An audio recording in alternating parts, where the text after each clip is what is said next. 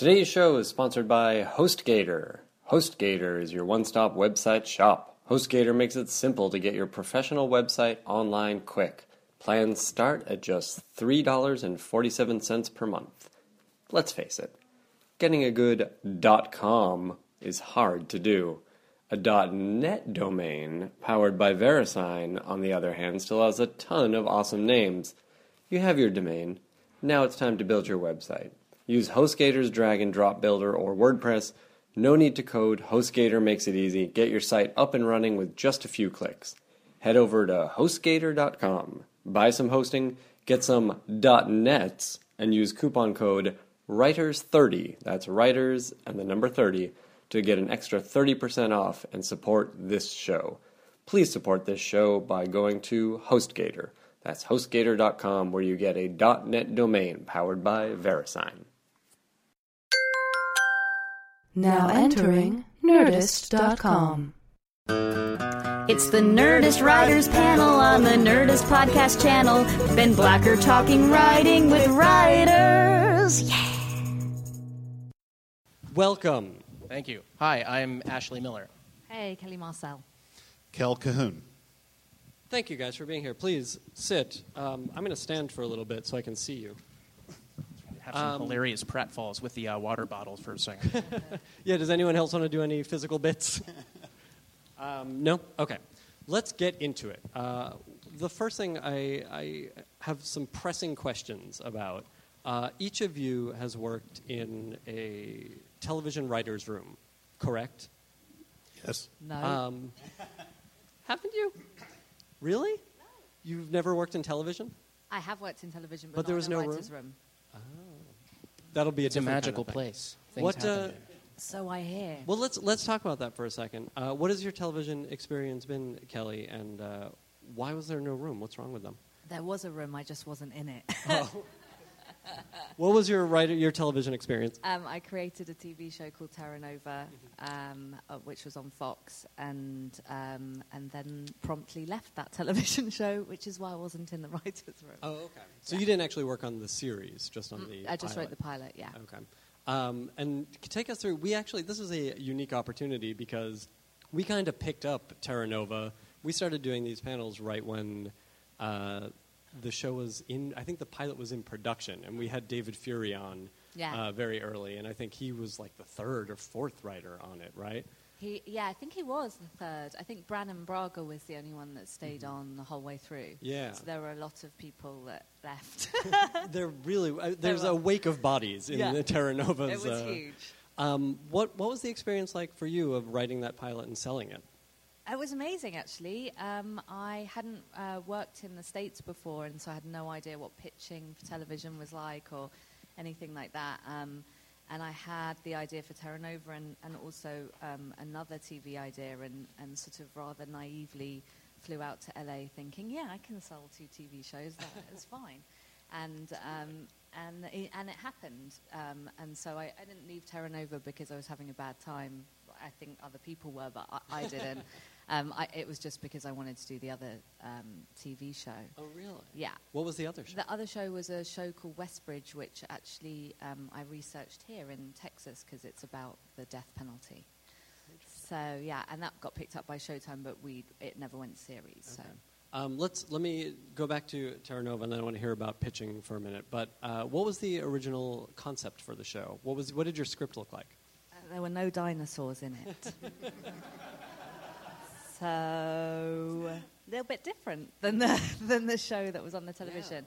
It was uh, much uh, sort of dirtier, more kind of Blade Runnery, and definitely didn't have people with computers and guns and cars that drove around, and didn't have any dinosaurs. So it was a it was a completely different show.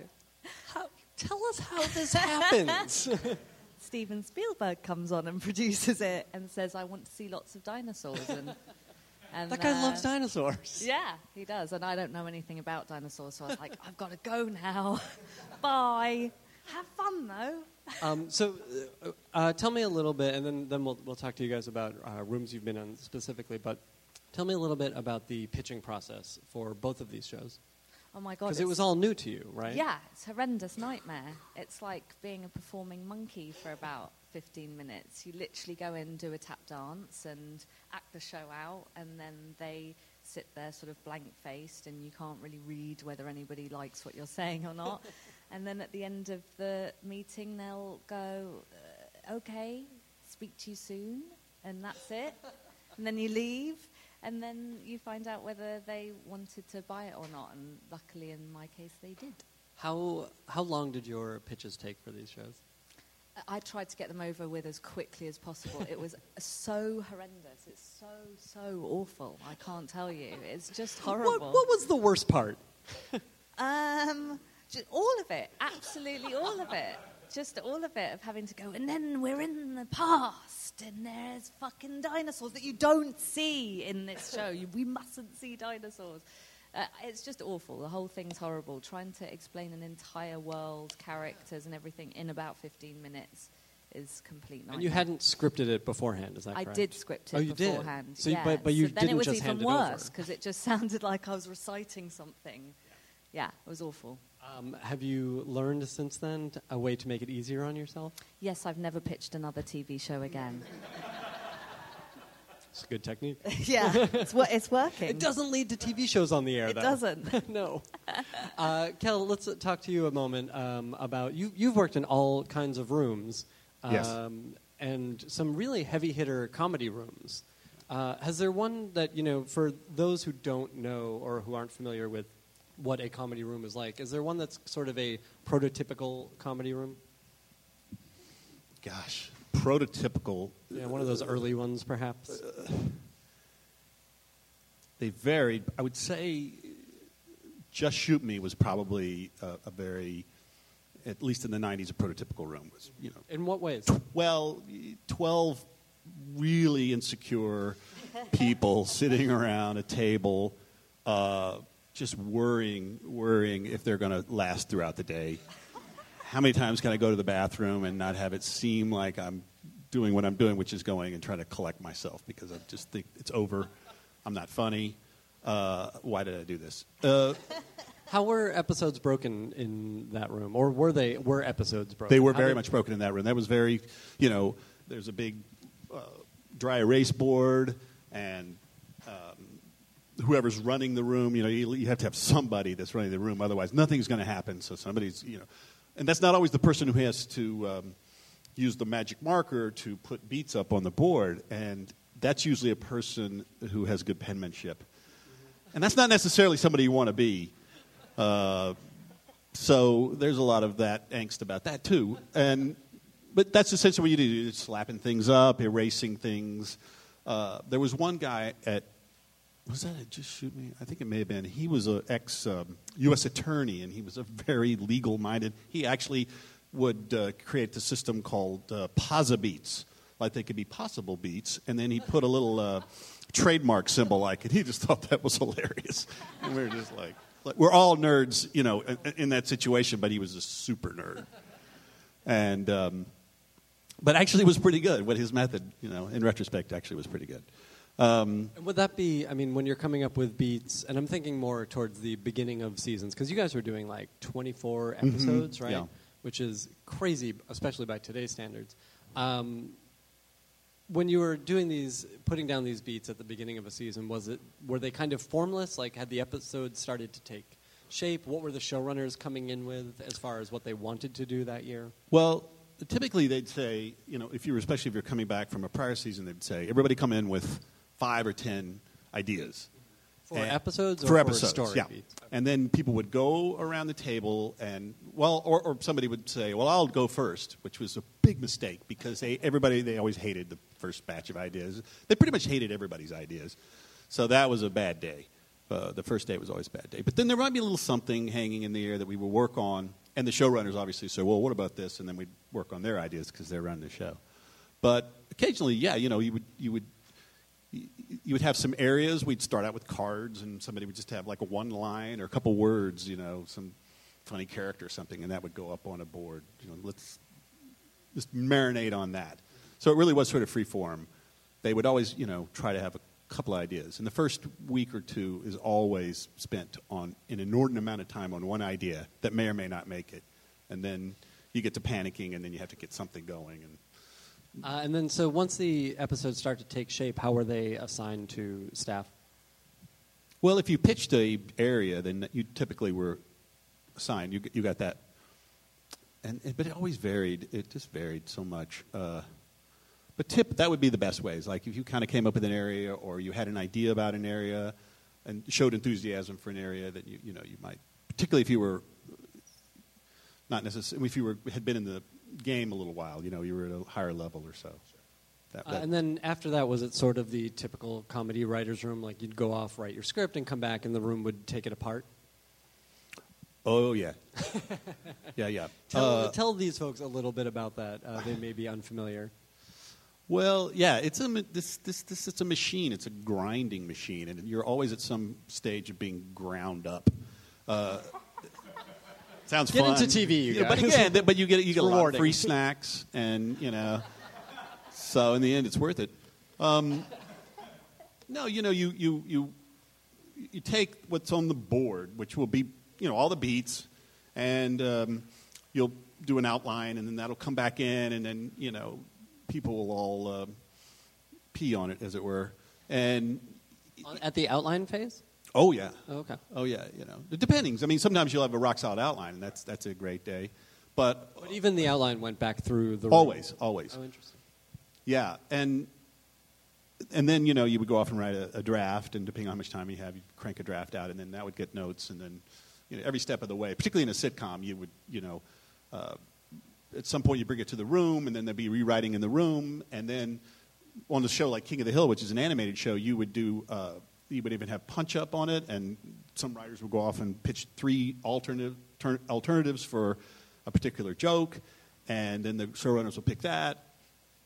That one actually just not to slam just shoot me, but King of the Hill was a really fun place to write. I, I that. I'm from Texas, so I, I particularly love that. But it was a very very fun show and a lot of really funny people. And you, there were so many writers, and animation is so um, labor intensive that you you're always having three or four rooms going at once. So you have smaller rooms, which is always um, uh, more preferable to 12 anxious people sitting in a room. Instead, you'll have like four or five, and it's much At what point do you think a room starts to get too big? Seven.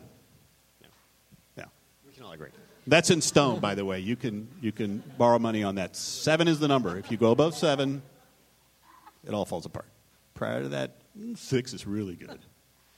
Uh, and then were you guys on Just Shoot Me? Uh, were you sent to set to produce as well?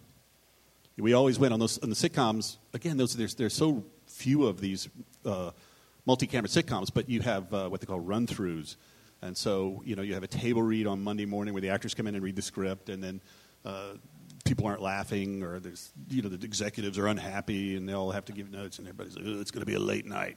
And then uh, let's see, I think Wednesday you do another run through for the studio. They give notes, and that's you, you know you, you work with the actors some do it again on Thursday, and then you put it up on Friday. Um, so in a sitcom, you could do a lot of late nights if it's been a particularly difficult week. Did you guys do a lot of rewrites on the fly uh, during the shoot? Yes, we, we depending on which show it was, but we would definitely on shoot night, if a joke wasn't working, uh, you'd have to gather in a huddle, and people would throw things out like this. And I found that all you had to do is say a, a, a, line that ended in sarcophagus. And that would immediately go in. That's hilarious, and the audience would laugh. Even if it made no sense, if it wasn't funny, it didn't matter. They heard sarcophagus, and they just sort of instinctively laughed. And, and then you'd see it in the uh, edit. You go, well, that's just not funny. That's just ridiculous. So that's not the best. Sometimes, though, there's some people that are really, really good at it that can just fire off four jokes, and one of them is great. And, It's and a whole different skill set. It I is a totally different skill set. Each of these kind of is, but that's that's a particular sort of skill. It's Mm-hmm. interesting. Uh, did you did you enjoy that aspect of it, or was that tough for you? it depended on how drunk I was. If I, you know, it's just the, The right amount of, of uh, of drinks, and it'd be this is awesome. Now, you know, sometimes when you when you nailed it, it was great. That's a great feeling. It's like you know hitting, you know, bowling a strike or something. But uh, again, it's very nerve wracking because you know you everybody's competing in that moment, and it's a very distinct moment when everybody is competing to come up with the joke. Was it like that in the rooms as well during Oh, these yeah, punch-up oh, yeah. sessions? Oh, yeah, yeah. that that can be Oh, overwhelming. A bit, and uh, I wasn't there this year, but one year uh, the showrunner, uh, it, it was a late night, and this was just a terrible thing to do. He, he put people's names on the board, and he said, when you got a joke in, he put a no. It was horrible. Evidently, there were a lot of scars. I'm so happy I wasn't there for that one. Uh, people were just falling apart, nosebleeds. It was awful. It's horrific. Yeah, it really was. Um, I want to ask before we move on and talk about Yeah. some of the uh, drama rooms that you've been in, Ash. Um, what what did you see as your role in the sitcom rooms you've been on, been in? Oh God, my role. I was kind of. Uh, I had a writing partner for many years, particularly when I was in sitcoms, which is pretty common. Uh, and it was definitely we were. You had you want to support one another, uh, teams, but sometimes you, you people knew it when you were doing it. Like they, he, one guy would say a joke, and you go, "That's hilarious," and people go, "No, it's not. You're just doing that to support your partner." You're right. Um, but I was kind of. Uh, my partner and I were really. I guess if we had to be pigeonholed, we were strong draft writers, which it was really important because uh, you, you know, there could be people that were strong joke people, and that's fine. But then when it came to draft time, the people you never know quite what you were going to get. And we always worked extremely hard to make sure our drafts were uh, structurally sound and really good, and then spend a lot of time on the jokes because that would be, you know, that's where we sort of um, excelled, I think. And uh, uh, without each other, it's just been abysmal, and I don't really know where I fit anymore. No, I, but that but that was early on in my career, and so I've always struggled to make sure that the draft, and, and sometimes in sitcoms, people didn't. People just sort of tried to cover up the fact that the story wasn't working with tons of jokes, and then you know that was always a problem. Yeah, I mean, it shows when, when that draft Yeah. comes in. It absolutely shows, and it leads to more work down the line. Right. Yeah. Uh, we'll we'll come back Okay. to that. Uh, Ash, let's talk about looking at your uh, credits. I don't know that you've been in a typical drama writers' room. Um, The show the shows you've been on have been kind of strange. Oh yeah, for sure. Um, I think you know Zach and I, my writing partner Zach Stentz and I have worked on four different shows, uh, and I think we've been in six different basic kinds of writers' rooms over the course of that because of people coming in and being replaced. And then you discover that there's about a hundred different ways to break a story, and you try them all until you find the right one. Um, sarcophagus. Shit, you're right. I'm, I'm totally using that. Um, so now I have something new for my repertoire. But, but yeah, I mean, uh, the, um, I, we started our career on a, a show called Andromeda, which Kevin Sorbo went to after Hercules. And, you know, there is no training ground for a writer like a syndicated action show where you have one five an episode. Um, you've got a guy who, you know, it, it, at that point in time, he was legitimately a star. And, you know, you develop an ego. And look, Kevin was very good to us and a very nice guy. And, you know, I don't have to say that. He actually really was. Um, but they have certain expectations for how things are going to go. And oh, by the way, they consume about half the budget. Um, you don't have any time to shoot, you don't have any time to prep. So, a lot of what you learn is how to address an ego. You learn how to address a limited budget. You learn how to break things very quickly because we were doing 22 episodes um, for no money, and we had you know four writing entities. So in that first season, as staff writers, Zach and I wrote four episodes. We had two story credits. It was it was crazy and it was great, and that never happens. Um, you know, about halfway through the second season of that show, the showrunner and creator, um, one of my best friends in the world, godfather to my child, who, by the way, would tell you um, that there is nothing wrong with dinosaurs, that dinosaurs are the bacon of entertainment. They go with everything, and if only you had known, you could have called him and used him as a resource because he could, he could tell you all kinds of stuff about, about dinos. But, uh, but I digress. Anyway, uh, he was fired, not my son, the showrunner. Sometimes I try to fire my son, but he, he's so cute, I just keep rehiring him. Um, and we had a period where some of the, the senior writers in the room were kind of running things. And it was a little bit like um, how it must have been, uh, you know, being in the command staff for Joseph Stalin. You know, like he might shoot someone. It's, So just keep your head down and do your job and pretend like you're winning. Um, and then another showrunner came in the third season, and he had a completely different way of doing things, which really can be summed up with every Friday afternoon walking in about four o'clock and saying, "You guys want a beer?" It's like, well, sure, that sounds great. Um, you know, they were all all different, and so I don't know that I could say anything was typical. Probably the, the closest to typical was on Terminator, the Sarah Connor Chronicles, but what was atypical, I think, about that room was that I, I first of all, I've it was one of the great creative experiences of my life. Every writer on that show was amazing. Uh, I mean, everybody was great. There was nobody that I, I thought, well, what are you doing here? Um, they were all awesome in their own way, and it was like a family. So, of course, you know, we fought um, and uh, we drank. And I, is that like a family or is that Vikings? I always get confused. Well, that's what you get from a Josh Friedman room. Right, anyway. exactly. um, but this was his first show, right? He had never run a show before. Correct. Uh, and you guys had been on shows before, and he was coming from features, if I'm, I'm not wrong.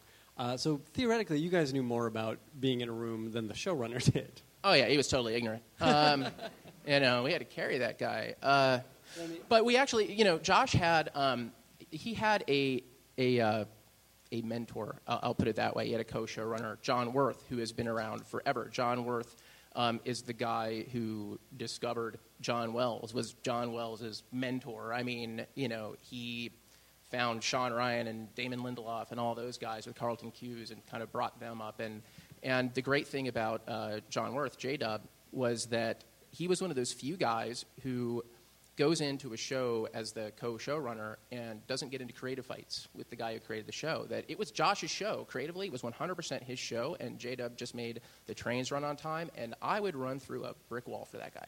Wow, that's good to hear.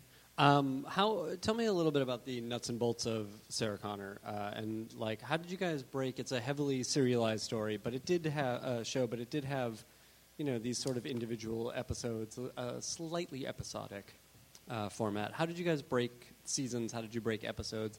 And you guys were hit with the writers' strike, also, right? Yeah, oh yeah, the writer's strike happened almost literally as we premiered, and it was a huge premiere, and we were halfway through. Um, we were halfway through writing the season. We were a quarter of the way through producing the season.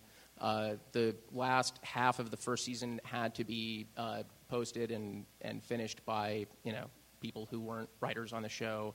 Um, we were lucky enough that the non-writing producer on the show was just an incredibly smart and creative guy and understood what Josh wanted from it, and you know took care of it as though it were Josh to the best of his ability. Um, so we were very fortunate. But yeah, it kind of cut us off at the knees. The, the truth of the matter is that it was a very difficult show to write. Josh himself at one point said, You know, I don't think I know what this show is, but I know what it isn't. And, you know, in some ways, I, I think that was an advantage because what it did was it opened up opportunities for us to do different kinds of storytelling and try different kinds of things. And, um, you know, it was, uh, there were times when we would say, all right, well, how are we going to arc this out and kind of where do we want to go? But, you know, Josh was very much and still is, it's not like he's dead, uh, uh, sarcophagus, a, uh, see, it still works, a slow burn guy. You know, he didn't. He just liked to do like you know little peels of story, kind of an episode at a time. Um, what we got into in the second season was doing what Natalie Chaidez, who worked on Heroes, called doing pods of just planning out three episodes in advance, but knowing where the season was going, and that's kind of how we did it. Um, and and the same question: uh, What did you guys? What do you and Zach bring to a room? What do you think your strengths are?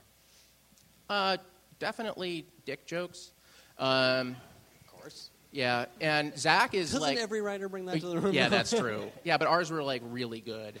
Um, and Zach actually had this uh, unerring ability to know um, where the craft services truck would be and when it would be there. And we'd be looking around, we'd be thinking, "Where's Zach?" And suddenly he'd walk in with a plate full of food and like a burger in his mouth, and he just go, "Burr, burr, burr, burr," and it was awesome. Um, you know, I, I think that what Zach and I brought, and I and I think this is really the thing that has defined us um, in terms of our feature career. Is number one, we think of ourselves as structure guys. You know, it's literally just saying, well, what's the story and how are we telling it and how are we getting there?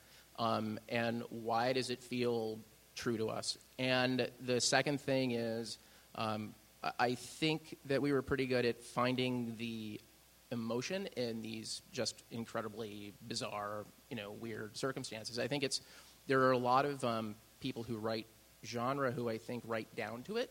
Um, you know, they just think, oh, well, I'm just, you know, telling the story about the killer robot or like the man with no face or whatever the hell it is. And they don't quite stop to think, well, what is it like if that's your world? Um, if, you know, something happens, what do they do? I mean, perfect example, you know, the, with, uh, with Terminator, it would have been very easy to write Cameron, who Summer Glau, uh, who was our, our Terminator character, a certain way.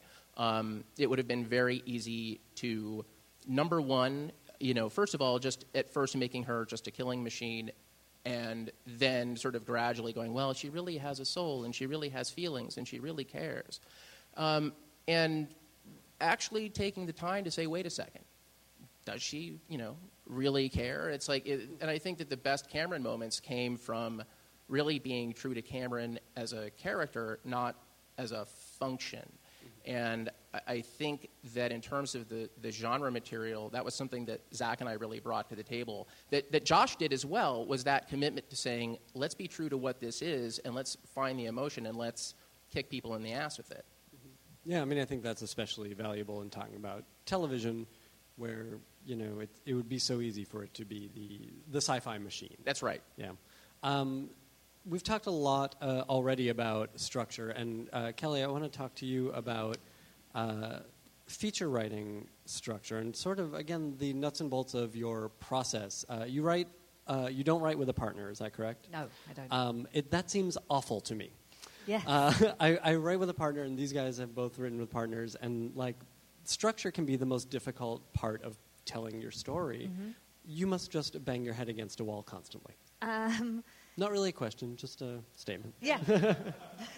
Uh, no, what, is, what does your process look like when it's time to break a story to put a, a feature together, a feature story together? Um, my, my process looks like a complete nightmare. I don't um, have one. uh, I literally just sit there and stare at the computer screen until my forehead starts to bleed. Um, I, I, I drive a lot of my writer friends mad because they outline and you know write you know massive, great big treatments and make sure that they absolutely know how the entire story works before they um, script it, and that's the right way to do it. I don't. I just um, start writing. And so, This is what everybody says not to do. yes, this don't do this if you want to be a writer. I'm doing it the wrong way, um, but I do. But it's clearly working. Um, God, I don't know. I hope so. uh, um, yeah, no. What I end up with though is ve- is really, really overlong drafts. So I just write and write and write and write and write, and I'll end up with a 200-page script, and then I'll start stripping it back and finding the structure within this enormous mess that I've created. so when you sit down to just start writing, do you start with page one? Yeah. Uh, and what do you have? What do you have in your head? Like, what are you armed with, if not the full story? I mean, it really depends what I'm writing. If it's Fifty Shades of Grey, then I already have a book there, and so I know how that story goes, and I know what the beginning, the middle, and, and the end is. So ki- half my work's sort of done for me. Um, if it's something like Saving Mr. Banks, which is an original and there is no book to base it off of, then um, obviously I'll have done an enormous amount of research in the leading up to it and a lot of pondering and thinking. Um, and there, and so I'll, I will kind of know the story that I want to tell, but I just find that for me personally, doing outlines and treatments kind of takes away from the joy of writing. Um, having said that, on both my television pilots, I very, very thoroughly outlined, and I don't, I can't really explain why, but I think that TV shows have a very specific structure, um, especially if you're writing to commercial break. Um, and so those I can't write without outlining. It's, I don't know, it's my brain, it's just weird. Uh, let's let's use Saving Mr. Banks as an uh, example, and I hear great things. I cannot wait to see it. Um, how long did the whole process take you? How much research uh, you know happened before the actual sitting down to write, and and that research must be another process of you know winnowing away what do I need to tell this story, and you, I mean you must have had so much information going into it. Actually, weirdly, there's not a lot of information about P.L. Travers, who's the lead character played by Emma Thompson. Um, uh, there's not a lot about her out there. There's one book, one biography, um, which is enormous. It's um, by Valerie Lawson, and that's it. And um, and then there's an enormous amount of stuff in the Disney archives, but they weren't on the project when I wrote it, so they they weren't going to let me go and have a look, have a fiddle around in their room. Um, so I literally just had that book, and then and then hundreds of books about Walt Disney. So there was a there was a lot of research that went into those two characters, um, but there really wasn't a lot out there about what had gone on during that period of time. Um, so I sort of had to make a lot of it up. And then once Disney bought the project, um, they opened up the archives and they gave me all the tapes from the rehearsal rooms and And did they buy it based on your uh, first script? Mhm. Uh, so you didn't have to go and pitch this film to them. I did not have to go and pitch this film. They got there. There was a script, and and and that's what they bought. And and actually, it was a very very quick process. Once the research was done, I think the script took about th- two and a half months to to write. Oh wow! Yeah, and that's not that's not always the case, but this one just seemed to come really easily. What is more typically the case for you? Um, do you know what? I don't really. There isn't a, a, a typical case. Some things just take longer. There are just some things where I'll wake up in the morning and you know think I'd rather shoot myself than have to write this today.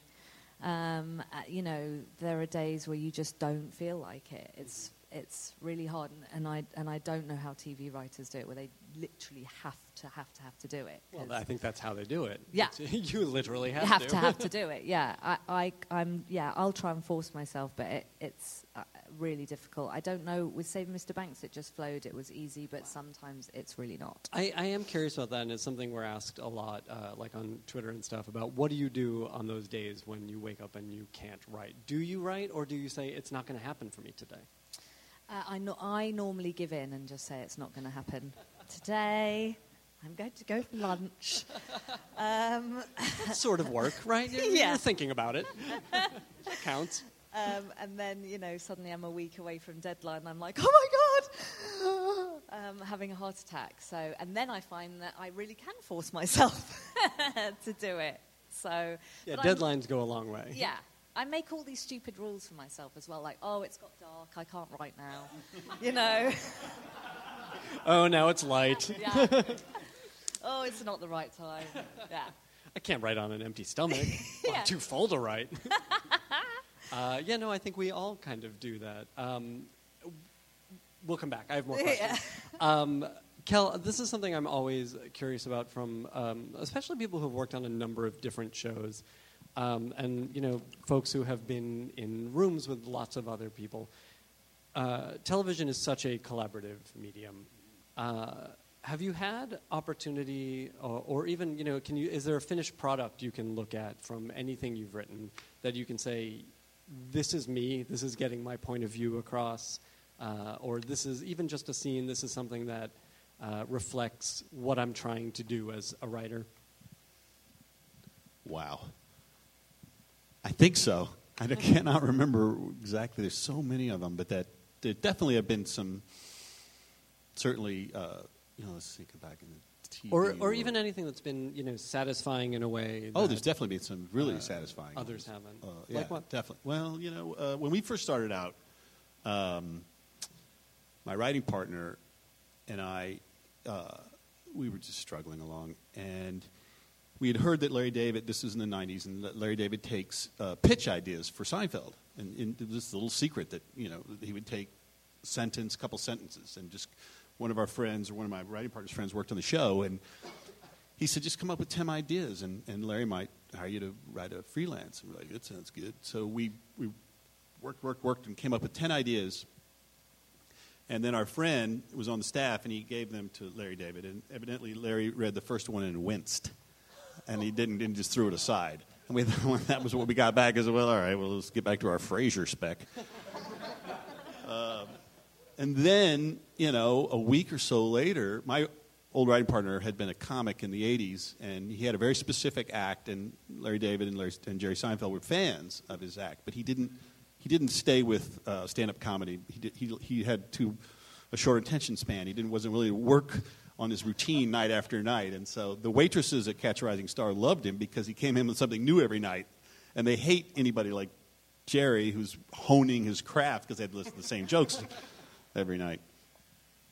And one of those was, uh, uh, what's her name? Pat Benatar. Little, little story. She was a waitress at Catch a Rising Star. Yeah, that's right. So, yeah. Um, anyway, he called us up a week later, and you know, hey, how you doing? It's uh, Larry David. Uh, yeah, this uh, George is a gigolo. This is, I like this. This is good. You want to write this? I'm like, yeah. All right. Uh, I don't know how you do this. I don't want. How you got an agent? Uh, yeah. All right. Them call me. And that was it. And like, you know, the biggest thing in our life that ever in our certainly our career that just happened, and it was just, what was that? I don't know. Well, let's do it. So with, it- with really no guidance, we didn't we didn't go there to break it. We, he just told us we had this idea where George is a gigolo, and we just wrote it, and uh, it worked out great. And Did we you just write that storyline? no, we had a couple of storylines that we put with it. Uh, you know, because in Seinfeld there was almost there was an A, B, C, and almost D story, and as it, they didn't really. They sort of invented this what you call the Seinfeldian weave, where they all sometimes dovetailed at the end, and, they, that- just sort of happened because they didn't really know how to write a sitcom, and they just they'd look at the board and they go, "Oh, there's a Jerry story, but there's a, there's a Kramer story. What do we do?" Uh, know.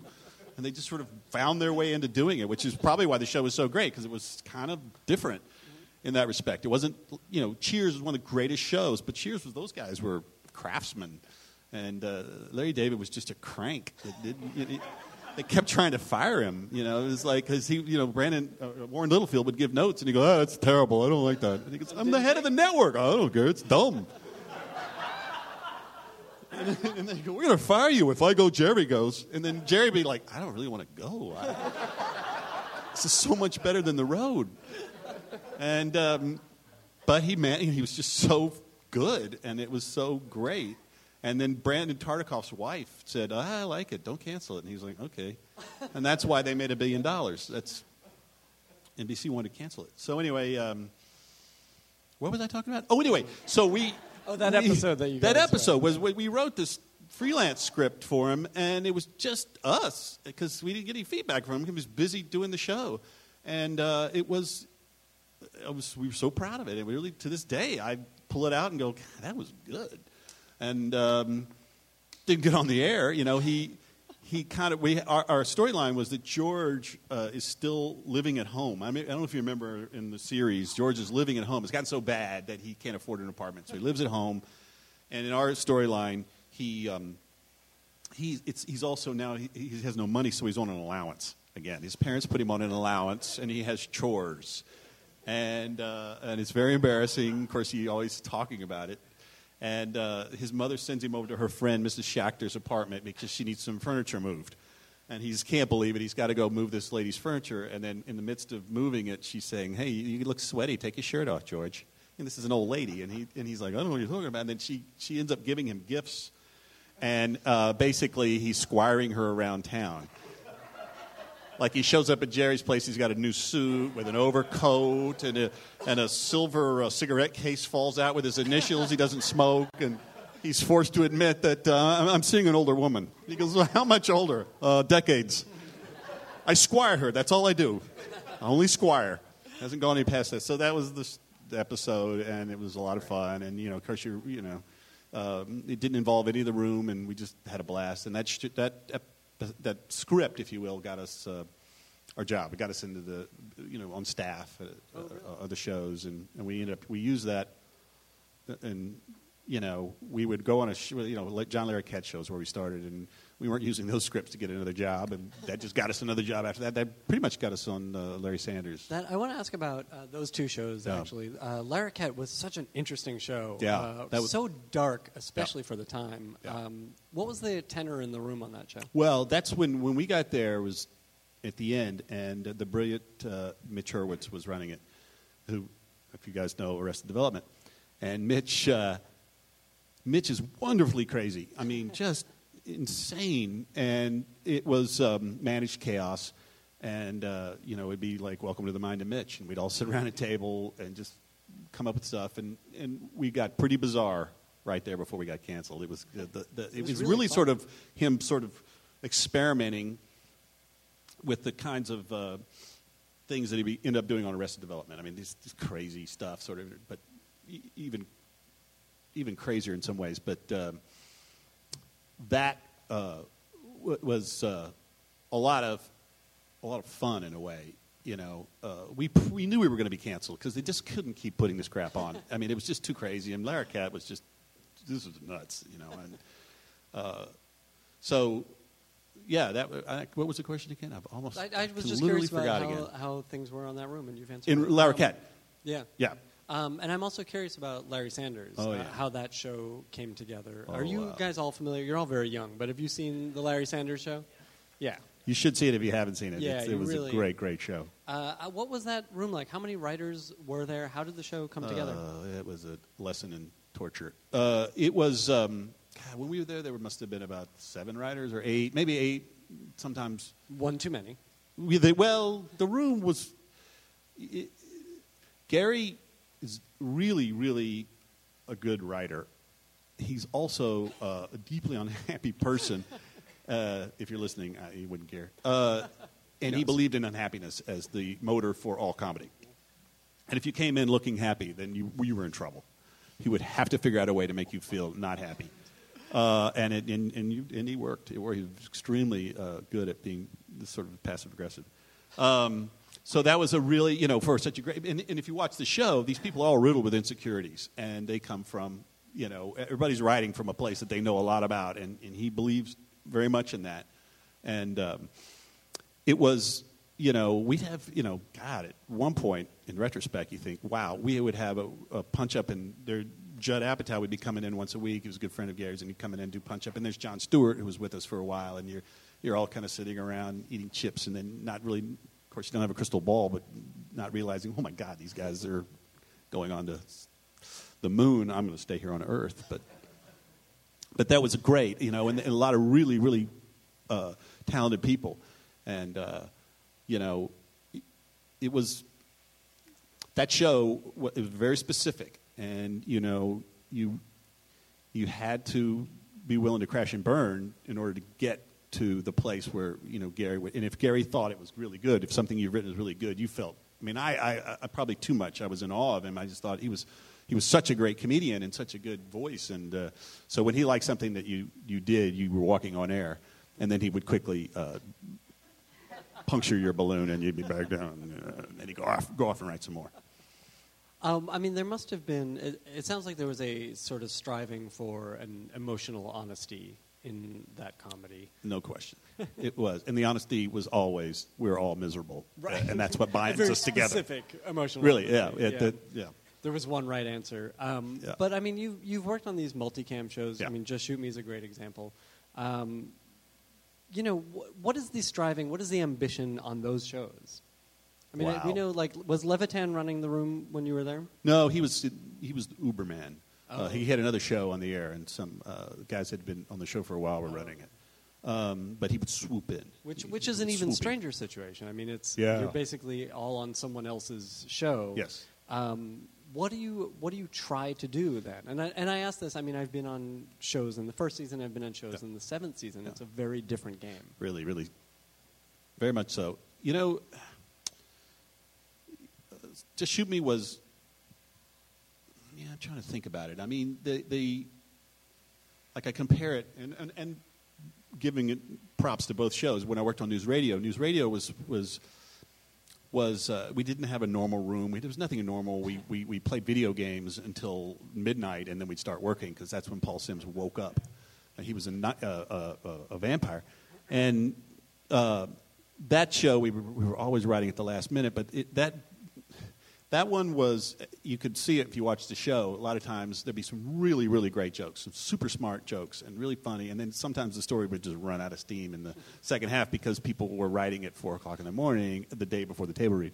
Just Shoot Me was a much more disciplined place where um, it was. It, I think it was a little more uh, classic uh, comedy, if you will. It was, it was you know, it, when it, it did really well at times. It really, you know, was a was a really good classic comedy. But um, in terms of probably some of my favorite stuff, I think I would lean more towards news radio because there would be those moments where we just jokes that you'd never seen, or you know, really funny stuff that came out of real character moments. Well, And- news radio was another one that I mean, it was sort of like Larroquette in that way. Is it, it was a show that wasn't happy just to you know make a sitcom. It, you guys were always trying something new. There was always something interesting about it. It was always about the characters in a very specific way. and it was always about to be canceled. So they always treated it that way. They are always saying, "This is it, fellas. So let's just do something weird, and you know, we'll we'll go out with a bang." And then they pick it up again, and it, so they go, "Oh crap, here we are again."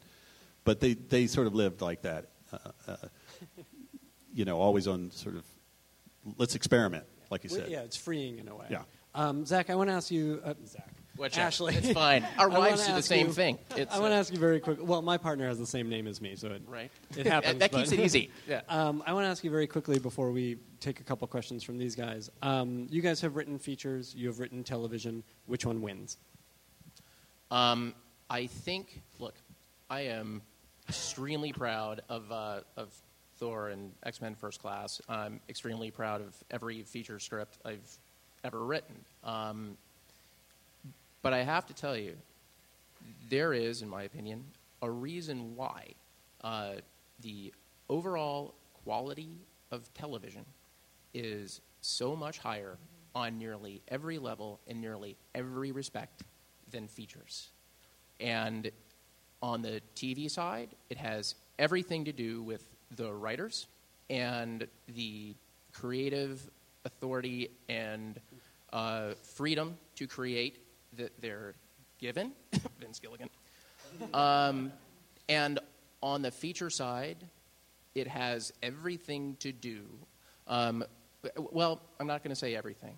Um, I think in part it has to do with the fact that uh, the the writer is disempowered in many ways, and there are ways that writers can um, change the equation a bit and exert influence and power. I think writers have more power in features that they than they understand.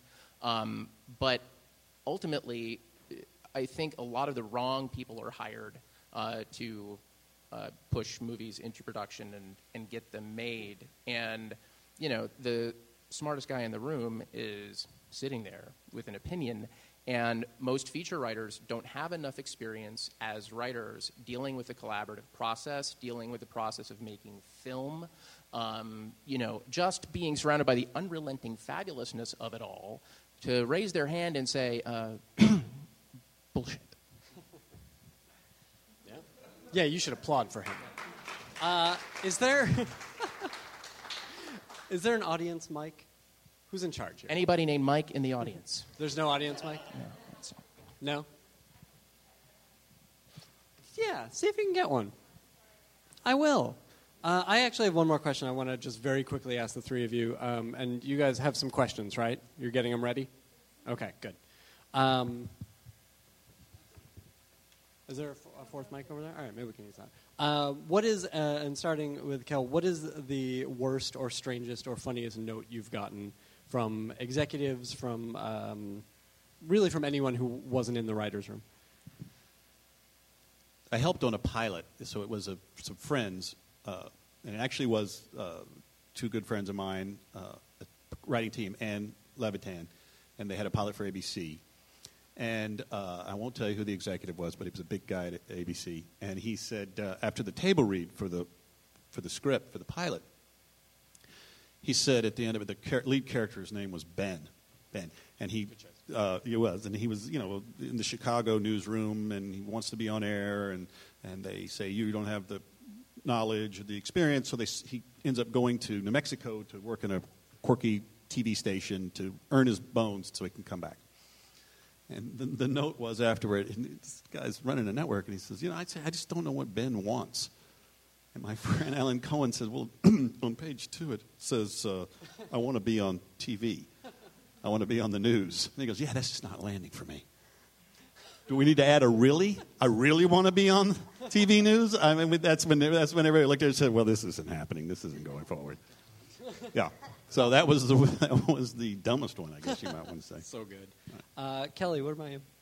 I think mine was probably when I was writing Westbridge, which is the show about um, the uh, death penalty, and was asked whether I could just make sure that nobody died in it. it's too depressing. Fantastic. Um, look, no matter what you're doing or what you're working on, uh, the notes process is often just a trip through the surreal. It's all very animated Beatles movie. Um, but I, without question, the strangest, worst. It was like a couplet uh, of notes that we got when we were working on on Terminator. Our very first episode. Uh, a large portion of it, originally, before we discovered that this was expensive, took place in a concentration camp. Um, camp Whiskey Bravo, WB. I, maybe they took that personally. I don't know. But um, it's 2027. There are Terminator endoskeletons walking around. There are HKs in the sky. The sky is black from nuclear fallout. Everyone is just, they're huddled and they're dirty and they're grimy and they haven't eaten and it's terrible and it's horrible. And the note, the first note, from the studio executive, who, by the way, total sweetheart, very nice person, who once gave us a really great note, in fairness. We don't want to hear about that. Well, you know, we really love this scene and this sequence, but how do we know that we're in the future?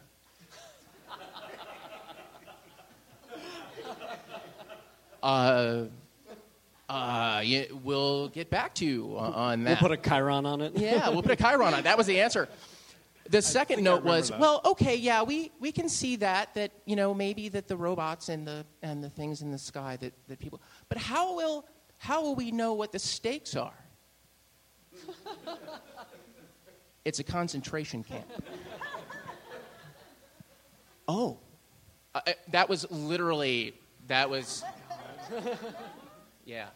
So there you go. It's sometimes they just have a list they have to go They just down. do. It's like, look, man, it's like it's not personal, but they make us ask these dumbass questions. All right, uh, let's let's take a couple of your questions. Uh, who has one?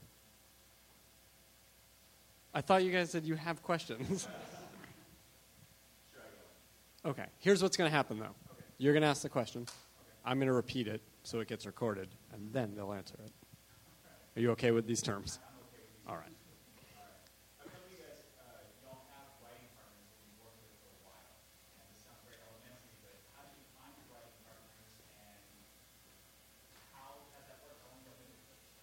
The question is about your writing partners. How did you find each other? And I would add, how do you work together?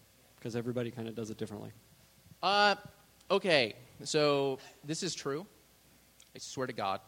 Uh, met my writing partner on the internet in uh, 1995 when the internet was cans and string. Um, and dinosaurs walked the earth. That's actually, people don't know, Terra Nova was actually set in 1995. Um, I mean, and this was, you know, the time of the usual suspects when you can get away with somebody not getting a picture because it takes like six days for a shot of Keyser Söze to like get faxed over the phone line, right? Um, and we were on opposite sides of the country. We were arguing about Star Trek, and. Um,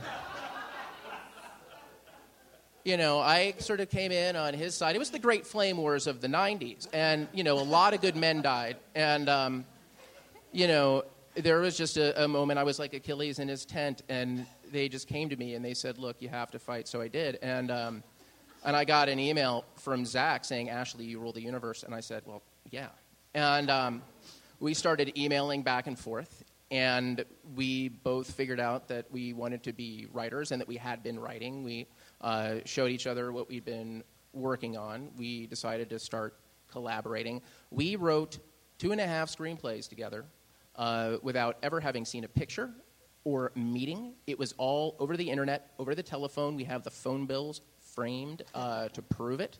Um, and, you know, it was just, that was kind of how everything in our collaboration began was just, we write each other back and forth. You know, it's like letters. It's like, you know, Griffin and Sabine, if anybody remembers that. Only like, you know, not all, you know, fluffy.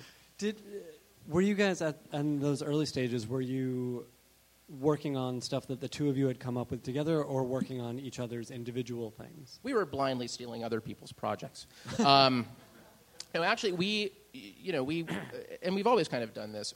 We will talk about things that interest us, um, areas that sound cool. Sometimes it's like a drunken bar bet, um, and usually those have been our, our most successful scripts.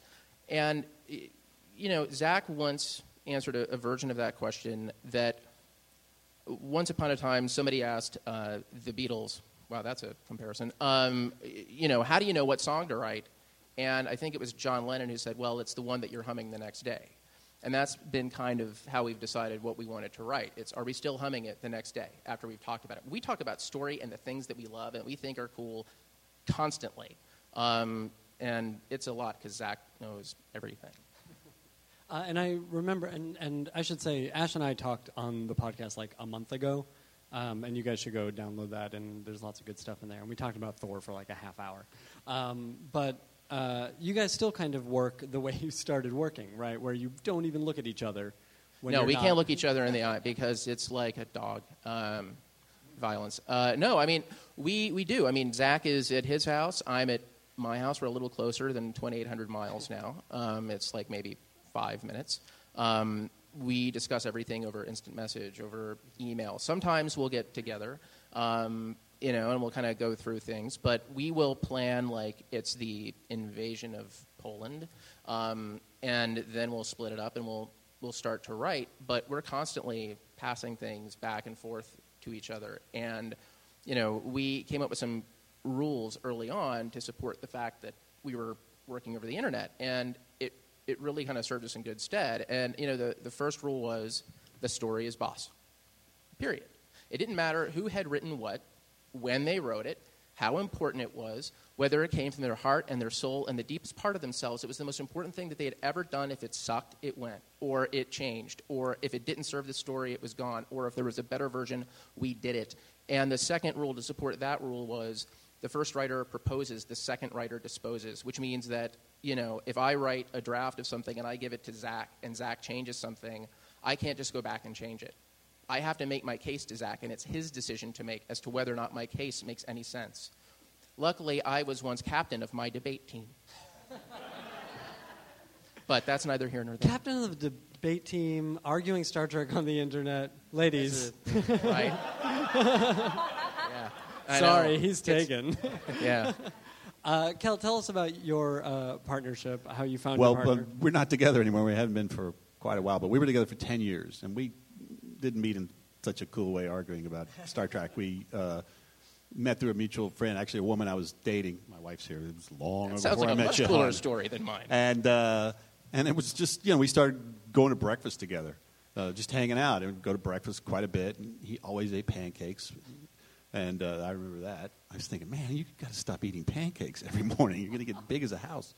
And then we, um, we just sort of drifted into it. You know, it, our version of Star Trek was just comedy that we loved, and he he he had me probably before I had him. He had a, a great character uh, called the German comic, which he used to do uh, in New York and stand up. And of course, no offense to you, those of you who are German, but the Germans aren't funny, and so that would be the joke. He would he would. And I'm going to do it on a podcast. Maybe he'll hear this, but because I'll do a really lame version of what he used to do. But Seinfeld and all those guys really loved this joke, and he, his name was uh, Wolfgang Weltschmier, and I'm from Germany, and I'm a comedian, and I tell jokes. I will tell you a joke now, and you will laugh. What is the difference between the Dutch automobile and the German automobile? you, you give up? The, the Dutch automobile runs on windmills, but the German automobile, automobile runs on gasoline and diesel fuel. Thank you. You may laugh now. And then we'd, we'd see Jerry Seinfeld go, gasoline and diesel fuel, not a day goes by that we don't laugh about the German comic. Why you got out of the game, I don't know. And, uh, you know, when, I, when he told me that, I was like, well, all right, uh, what do I got to do? I got to make you my partner. That's, that's genius. And what, what were you doing at the time? Were you writing? I was Did living on the floor at some friends of mine apartment, and they they um, they smoked a lot of marijuana, and so they really weren't aware that there was a person living on their floor. So I rode that for about six months. I was flailing. I was I had quit my good career and decided to become a writer. And What was uh, your good career? Well, it, I had an MBA from UT, and I was in uh, yeah venture capital. I was ahead of the curve, though. All those people have gone on to make gajillions, but uh, I was early on. And uh, yeah, I just had to pursue something I wanted to, and I just put everything in my car and went to LA and lived on my stoner friend's floor and met Tom. And then, you know, we just, it was great. We, we, we really had a great run. And uh, um, yeah, just remember great, great times. And particularly in comedy, it was just so much fun. Had he done writing on his own? He had. He Oh, had been, you know, he'd done some TV writing, but he was in New York, and he, uh, basically, his wife was in law school, and so he had some crummy job helping pay the bills, and at the same time, he wrote a screenplay that he sold. At the same time, she got a job at a great law firm in L.A. I mean, if you couldn't design something better than that. So, that, but he came out to L.A. and he was trying to write a second screenplay and was struggling with it, and that's when we became friends. And uh, he told me about the German comic, and I said, well, let's, let's, let's write something together. That's fantastic. Yeah. Um, Kelly, do you think you would like to get a writing partner? No, thank you. Isn't that you think no one else could handle your process? Probably, yeah. I wouldn't want to inflict myself on anybody. Oh, come on. It'd be awful. But It's got dark. Um, I want. Listen, if you were my partner and we're like, it got dark and we're done, awesome. I could not. We would only write during the fall. It would be great. um, let me ask you. I want to make sure we cover this. Uh, Fifty Shades of Grey. You have been tasked with adapting this. I've done it. It's finished. How's it? How did it go? It was great. How? what What was your process for that like? Had you read the book already? No, no. I Did you just say you did- adapted it out? no, I mean, before yeah. getting the job. Yeah, yeah, yeah, yeah. Okay. yeah I read the book um, and then uh, went in and met everybody, and then and that was it. Was it one of these things where you had to? Uh, did they kind of see a bunch of writers and then? They did. Um, so you had to go in and kind of give your take on it, right? Um, do you know I didn't because I was on I was I was filming Saving Mr. Banks at the time, and John Lee, the director, had um, wanted me to be on set every day, and that was. Um, Oh, wow. I know it was really, That's really. fantastic. I know he's an amazing, amazing, amazing uh, collaborator and a brilliant man. I love him, and I only want to work with him for the rest of my life. Um, uh, so I couldn't actually go in and pitch on, on Fifty Shades, but I, I, there were a lot of writers that did have to go in and do like PowerPoint presentations and all mood boards and all kinds of stuff. I am so trying to imagine that on Fifty Shades. Yeah, yeah. What those look like. You, is it hard to Oh, imagine? that's kind of one of the. Oh, yeah. It was the same as your X Men First Class, Yeah. but just uh, with just a bit more nudity. Um, only a bit though. only a bit. yeah, only a little bit. Um, so how did how did it wind up in your hands? I just, um, Erika, the author, E.L. James, and I just sort of got on like a house on fire, and I showed her pictures of Colin Farrell with his top off on our set. and that did it. That'll do it. That'll do it, guys. If you want to get a job writing for the movies. um, and and how was the process for you? Did it come easily? Was it an easy book to adapt? Yes. Give us something. Come on. oh God, I can't What was- talk about it. Well, but can you tell us what was uh, a particular challenge with this? Um, uh, that, uh, there's an enormous amount of sex in Fifty Shades of Grey. I'm not so the familiar big with it. challenge was trying to decide which of those scenes we were going to put in and, and ha- you know how many of them. Um, and the the um, What was it- the climax?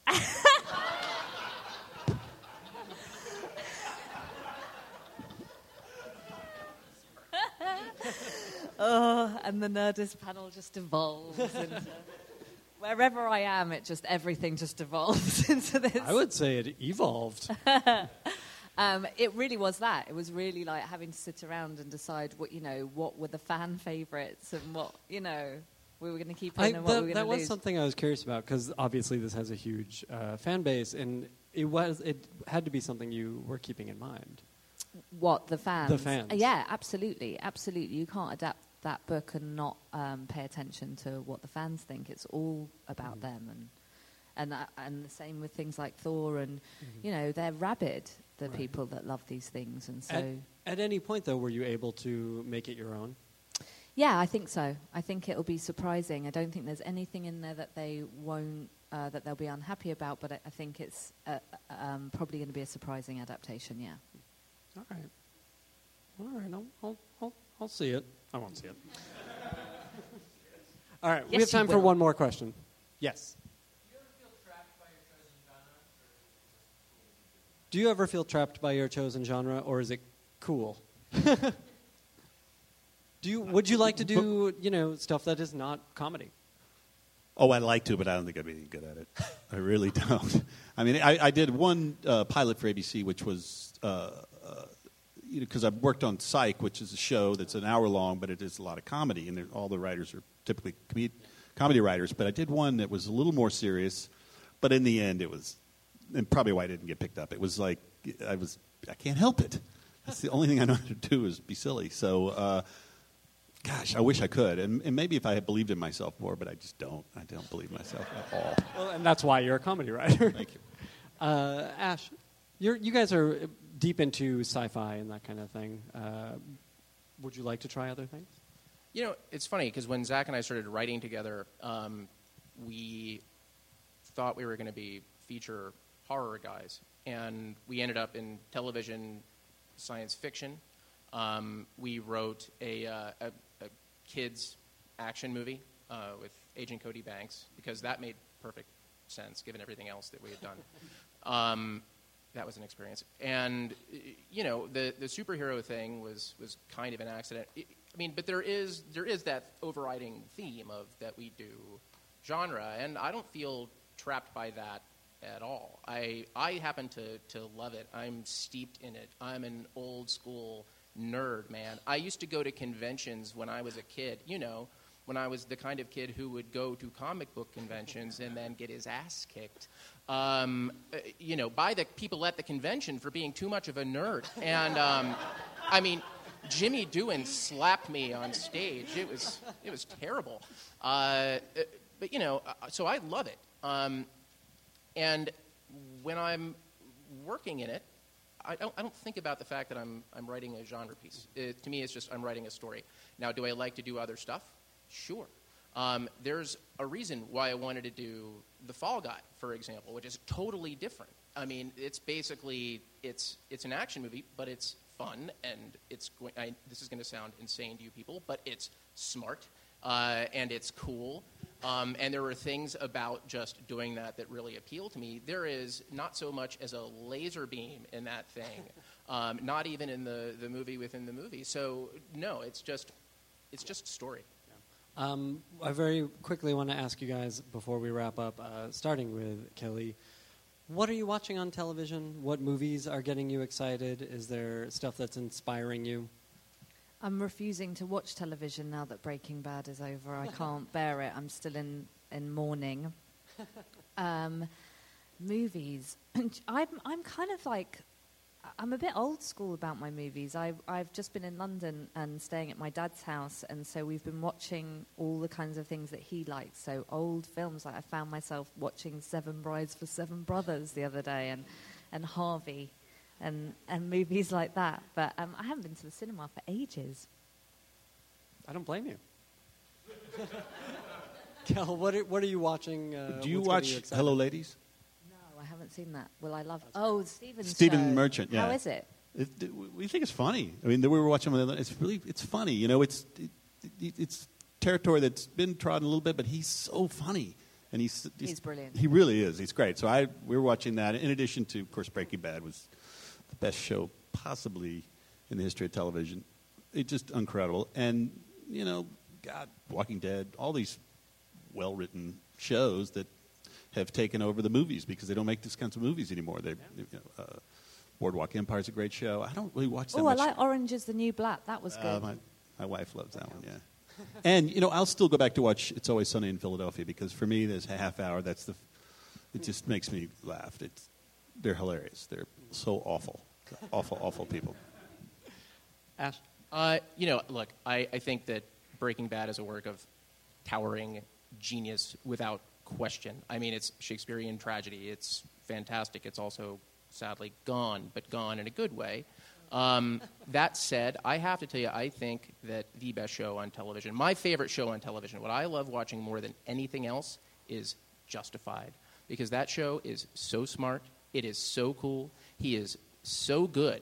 Um, it is Everyone on it's so everyone on it is amazing. It's incredibly well written. It can, the violence means something and it's real, but then it turns on a dime and it's hilarious and it's emotional. It's all of those things. Um, and I just I love Justified. Yeah. Good answer. Correct. I was going to say the exact same thing about SpongeBob. right? yeah, except you know what Justified doesn't have? Um, surfing on David Hasselhoff. Uh, thank you guys so much for being here. Please give them all a round of applause. Thanks to everyone at the Austin Film Festival. Bye.